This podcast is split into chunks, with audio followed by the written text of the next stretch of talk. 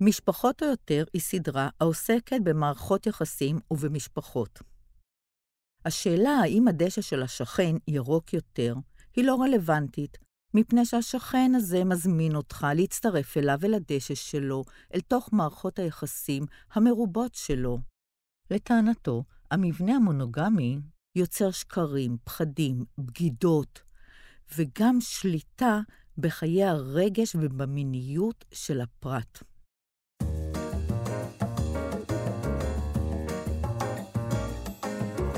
משפחות, או יותר, התא המשפחתי בעידן הפוסט-מודרני.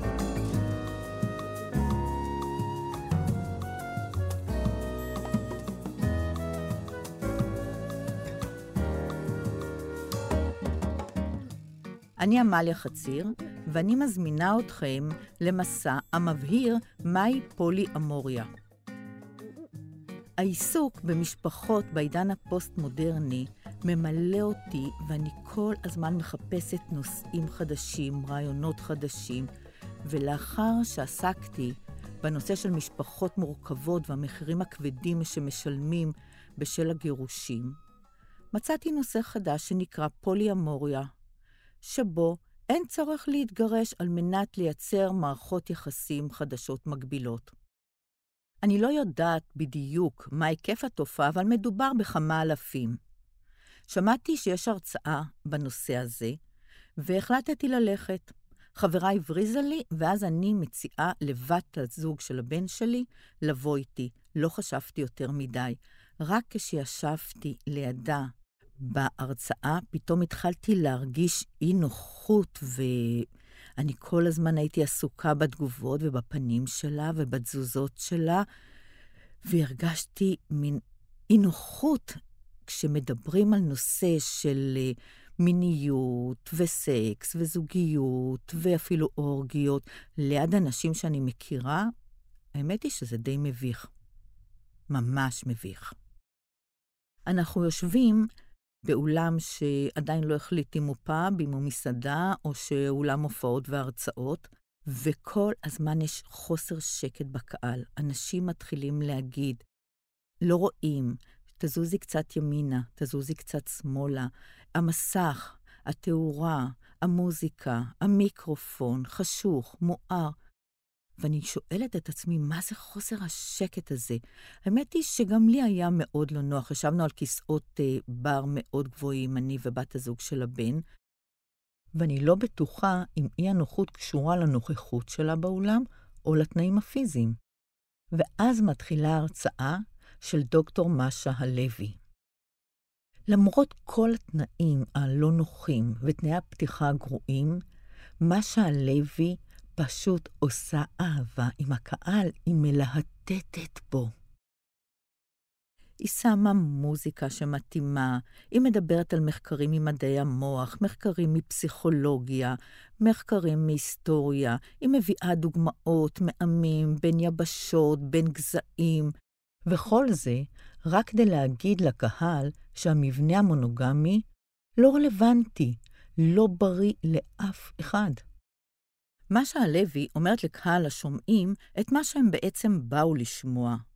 לא צריך לפרק משפחות, לא צריך להרוס מערכת זוגית, רק על מנת למצוא בן או בת זוג לקשר או לאהבה, במקביל למערכת הקיימת.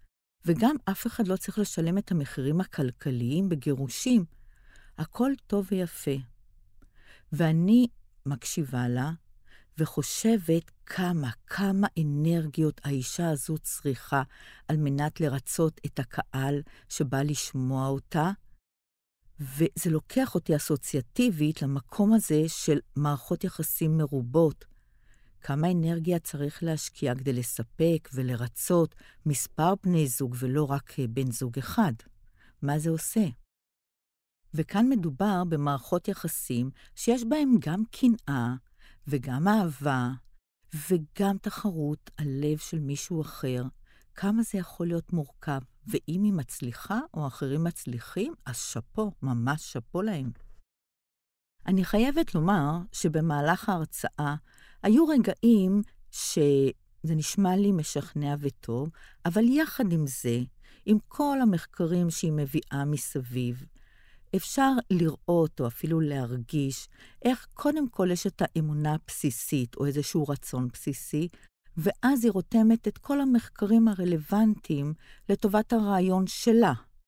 הרי כולנו יודעים אה, שבמחקר הפמיניסטי, כל אחד צריך להגדיר מאיזה נקודת מבט הוא מגיע אל המחקר, כי יש לזה השפעה על הדרך שהוא לוקח את כל העובדות, מה הוא מלקט, מה הוא שם שם. ופה היה נראה לי שהיא ממש מלקטת את כל המחקרים שיתמכו. ואתם יודעים מה? אנשים צריכים הצדקות וצידוקים לדרך בה הם הולכים, והיא עושה את זה, והיא עושה את זה נפלא, והקהל בא כדי לקבל את זה, והוא מקבל את זה ביג טיים, בצורה מעולה. גם ההרצאה של משה הלוי וגם הספר שהיא כתבה, לחיות פתוח, מייצרים איזשהו נרטיב עם לוגיקה פנימית אה, מאוד אה, ברורה וחזקה. וכשהיא אומרת שתוחלת החיים היא 90 שנה, נוצר מצב שצריכים לחיות עם אדם אחד במשך 60 שנה ולשים עליו את הכל. הוא צריך להיות גם הבן זוג, גם המאהב, גם האבא של הילדים, גם לבנות יחד יחידה כלכלית. זה מתחיל להישמע קצת אה, הזוי לא פחות מהמבנה הפולי-אמורי. 60 שנה עם אותו אדם? כשלקחתי את הספר של משה ודפדפתי בו, הדבר הראשון שלכד את ליבי היה שהיא מקדישה את הספר לשלושת הילדים שלה. אני לא בטוחה שזו הייתה הבחירה הטבעית שלי, אבל אני גם לא יודעת לתת את ההסבר המדויק למה לא. הספר הזה בנוי מ-382 עמודים, שמתוכם 11 עמודים של מקורות מידע עליהם היא נסמכת. אפשר לראות את הקריירה הקודמת שלה באקדמיה תוך כדי קריאת הספר. אגב, היא גם אה, דוקטור לגיאוגרפיה, אם לא אמרנו עד עכשיו. אני שואלת את עצמי, למה? למה היא עושה את זה? למה היא כל כך הרבה מתרוצצת סביב הנושא הזה? ומשום מה יש לי הרגשה שלמרות שהיא אומרת שיש מקום לכל מיני מערכות יחסים, היא באה ומציעה לנו איזושהי דרך אחרת, כאילו הייתה רוצה להעביר את כולנו ממונוגמיה לפוליאמוריה. אולי אני טועה. אבל יש כל כך הרבה חלוציות ואידיאולוגיה בדרך שבה היא מתנסחת, שזה גורם לי לתהות. אבל לא דיברנו על uh, מה זה פוליאמוריה בכלל. אנחנו מדברים על מערכת יחסים מרובה, מערכת יחסים בה אפשר לקיים משפחה, ילדים, עם זוגיות, ובמקביל, בלי לקלקל, בלי להרוס, שני בני הזוג יכולים לנהל מערכות יחסים אינטימיות, מיניות, של אהבה, עם בני זוג אחרים. זה יכול להיות אה, מערכת זוגית אחת עיקרית ומערכות מקבילות, אחת או יותר. זה יכול להיות מערכות יחסים בשלשות או ברביעיות, בכל מבנה אפשרי. אבל העיקר הוא לא להסתיר ולא לבגוד. אם יוצרים מערכת קשרים עם מישהו אחר, הוא חייב להיות גם פולי-אמורי בעצמו, או ללא קשרים זוגיים. אחרת הם יוצרים פירוק של המערכת המשפחתית, והם לא מעוניינים בכך. וגם אנחנו לא מדברים על מערכות יחסים בלי גבולות, או מין פרוע, אלא אנחנו מדברים באמת על אהבה, אהבה בין אנשים. עם מערכות יחסים ארוכות טווח או מערכות יחסים של אהבה, של חיבור רגשי, לטענתה של משה הלוי. משה מנסה לתת לנו טיעונים פסיכולוגיים והסברים למערכות היחסים המונוגמיות שהיו עד עכשיו, ובואו נשמע אותה.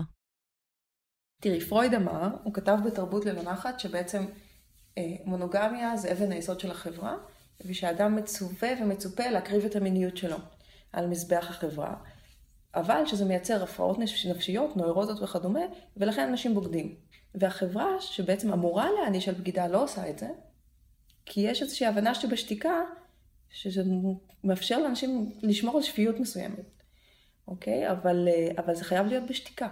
כאילו ברגע שזה בשתיקה, ברגע שאנשים מתביישים בזה ומסתירים את זה ומפחדים שיגלו, הנורמה נשמרת.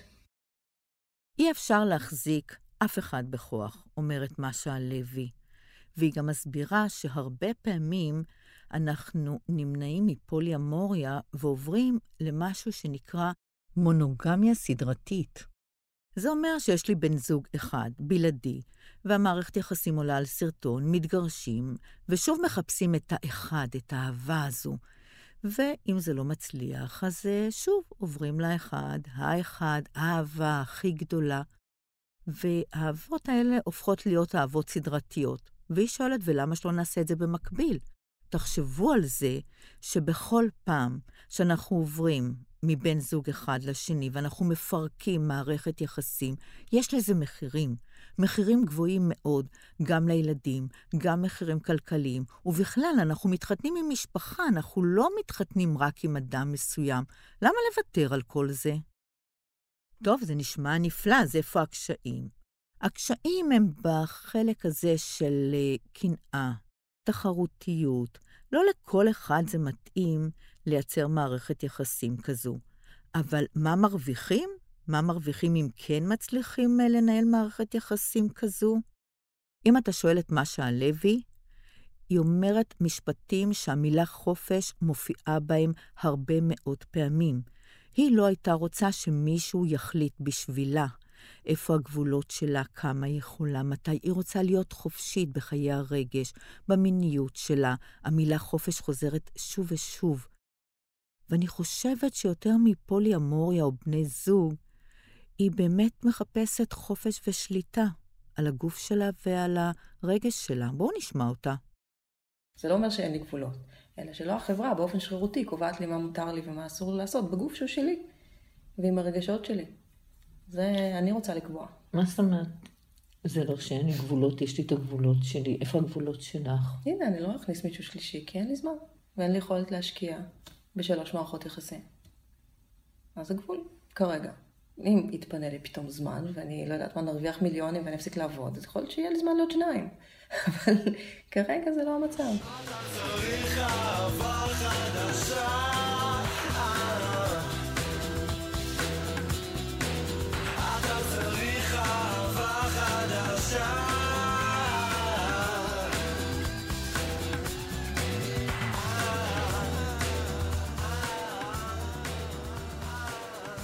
לאחר ההרצאה יצרתי קשר עם משה לוי וראיינתי אותה בביתה. לאחר שאספתי את כל החומרים בנושא, הרגשתי שאני לא מצליחה לכתוב את הפרק. הפרק הזה לא זורם לי בכתיבה. דווקא לאחר הראיון איתה, האישי, נתקעתי, וזו הייתה הפעם הראשונה שאני נתקעת בצורה הזו. הרגשתי שיש איזשהו מסך, איזשהו משהו שלא עד הסוף זורם לי. והתייעצתי עם מישהו שמכיר את האישה, והוא אמר לי, את יודעת מה? זה בדיוק זה. לא הבנתי מה הוא אמר, אבל היה לי מאוד נחמד שהוא היה מאוד אמפתי אליי. ואז באותו ערב, אני מדליקה את הטלוויזיה, ואני רואה תוכנית בנושא הפוליאמוריה, ומה שהלוי מככבת בתוכנית הזו. אני מקשיבה ממש בדריכות לתוכנית, ואז אני שומעת בדיוק את אותו ראיון אישי שהיא נתנה לי, עם אותן דוגמאות כאילו ממש אינטימיות על הילדים ועל בן הזוג ועל החיים המאוד מאוד פרטיים שלה. כאילו מישהו לקח והעתיק את כל הראיון שלי. והיא בטלוויזיה עוברת כל כך טוב, ואז נופל לי האסימון. היא ממש בתפקיד, היא נמצאת בתפקיד כמו באיזה הופעה או הצגה שחוזרת על עצמה, גם בהרצאה, גם בטלוויזיה, גם בריאיון מולי. היא לקחה על עצמה תפקיד לשווק, או לקחת את הנושא הזה של פוליאמוריה ולהביא אותו אל הקהל הרחב. המסך הזה, שהיה בינינו, שחסם את האינטימיות, זה מסך שכנראה מאוד טבעי לאדם ש... מנסה להעביר רעיון וחושף את עצמו כל כך הרבה פעמים בטלוויזיה, דרך ספר, דרך הרצאות. אה, פשוט הייתה צריכה לשמור על עצמה ועל האנשים שהיא אוהבת ויקרים לה, וזה ברור לי. רק אז הרגשתי שאני חופשייה ומשוחררת ויכולה לכתוב את הפרק, מתוך המקום שמזדהה איתה. ישבנו אצלה בבית, במטבח, והבן המתבגר שלה, שקם מאוחר, עם הנאגץ במיקרו, על uh, שולחן שעליו יש uh, מפה, שעוונית, פרחונית. אנחנו יושבות, ואני כל הזמן מחכה שהילד ילך, כי אני לא יכולה לדבר, והילד שואל אותנו, רגע, על מה אתן מדברות? ואז היא עונה לו בפשטות, על מה אני יכולה לדבר? צר עולמי כעולם נמלה, אני מדברת על הפורלי אמוריה. אבל אני לא יכולתי לדבר על הנושא הזה כל זמן שהילד נמצא. רק כשהוא עלה לחדר שלו בקומה השנייה, יכולתי לדבר. יכול להיות שאני שמרנית ואני מרגישה שצריך ליצור הפרדה בין המערכת הילדית למערכת ההורית, בנושאים שהם אינטימיים, אבל זה כנראה היה רק שלי, לא שלה.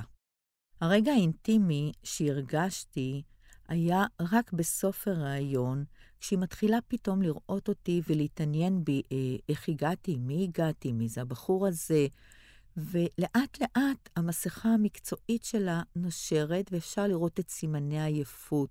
היא בסך הכל עובדת מאוד קשה בלהתראיין, בלקדם את הספר שלה, ובעיקר לעבוד עם זוגות פולי-אמוריים שנמצאים באיזשהו תהליך. זו פשוט המסכה המקצועית שלה, זו עבודה שלה. אבל מה שהצליח ממש לגעת בי, גם ברעיון וגם במפגש, זו החוויה להיות שונה, להיות זר, להיות בן אדם שכל הזמן מנסה להסביר את עצמו, והחברה משדרת לו שהוא שונה. משה הלוי משתפת אותי בחוויות שיש לאנשים כשהם נתקלים בספר, קוראים את הספר והחוויות שלה מול הקהל. בואו תשמעו. הרבה מאוד פעמים שאני שומעת מאנשים הייתי מת לחיות ככה או מתה לחיות ככה, אבל אין עם מי לדבר, אי אפשר אפילו להעלות את הנושא הזה בבית, אי אפשר... אנשים מפחדים לקנות את הספר שלי. אני אשכרה מישהי פעם יצאה מהחנות עם הספר שלי כשעטוף בעיתון, אוקיי? כי היא פחדה שיראו מה היא קנתה. זה, זה מטורף, אנשים מפחדים לעשות לי לייקים לפוסטים, אנשים מפחדים לכתוב לי תגובות, זה הפחד סביב הנושא הזה מאוד מאוד גדול. רוב אנשי הקהילה שלי חיים בארון, גם מול הילדים שלהם, גם מול ההורים שלהם, גם מול החברים שלהם, בטח במקום עבודה. היא מדברת על הצורך של המדינה, של מדינות בכלל, לייצר מנגנוני שליטה באדם דרך המערכת המונוגמית. ובתוך הסדר הזה אפשר בקלות יותר לשלוט על תאים משפחתיים, להבין מי יכול להגר, מי לא יכול להגר, עם מי ילד של מי, מי משלם מזונות, כל הדברים האלה, מה קורה אם מישהו מת, למי ילדים עוברים, למי עובר הכסף, הכל בנוי על מונוגמיה. העולם המערבי בנוי על מונוגמיה, משפטית. תחשבי, אם יש לי בן זוג מפה שאני עושה את הילד, ובן זוג מפה שאני עושה את הילד, לכל אחד מהם יש שתי בנות זוג, ועכשיו אחד מהם רוצה להגר. מה מדינת לאום אמורה לעשות עם הדבר הזה? אוקיי? זה ממש משנה את כל ה... את יודעת שבארצות הברית לבדה יש 1,138 חוקים שבעצם נותנים העדפה לאנשים נשואים.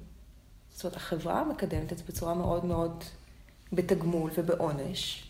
אסורה ביגמיה בארץ ובהרבה מאוד מקומות אחרים, או פוליגמיה. הרעיונות שמאשה מביאה לא קשורים בכלל לא למיניות, לא לסקס. הם הרבה יותר גדולים, הם הרבה יותר רחבים. היא ממש מערערת על כל הסדר החברתי שיוצר את המערכת המונוגמית. אני שומעת אולי פה מישהי שהיא לוחמת uh, צדק וחירות?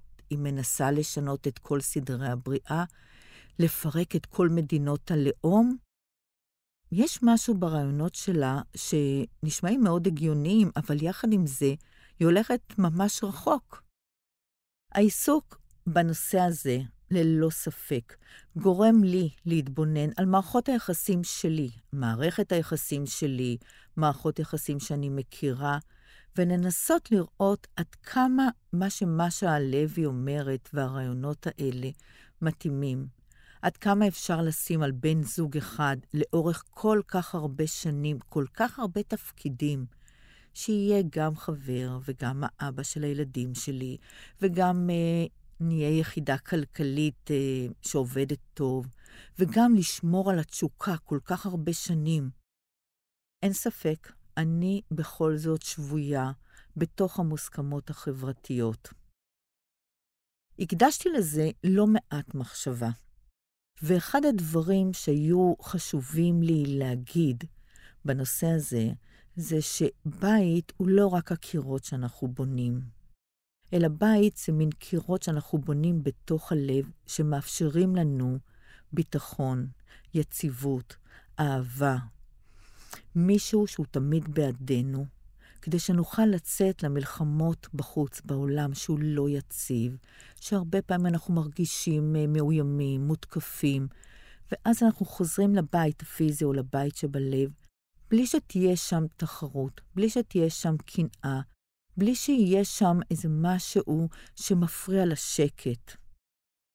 ושוב אני אומרת, אם מישהו מצליח לנהל מערכות יחסים מרובות וגם לשמור על איזשהו שקט ובית ויציבות בלב, אז מעולה. אבל כנראה שלא לכל אחד המבנה הזה מתאים. אבל למה כן התחברתי?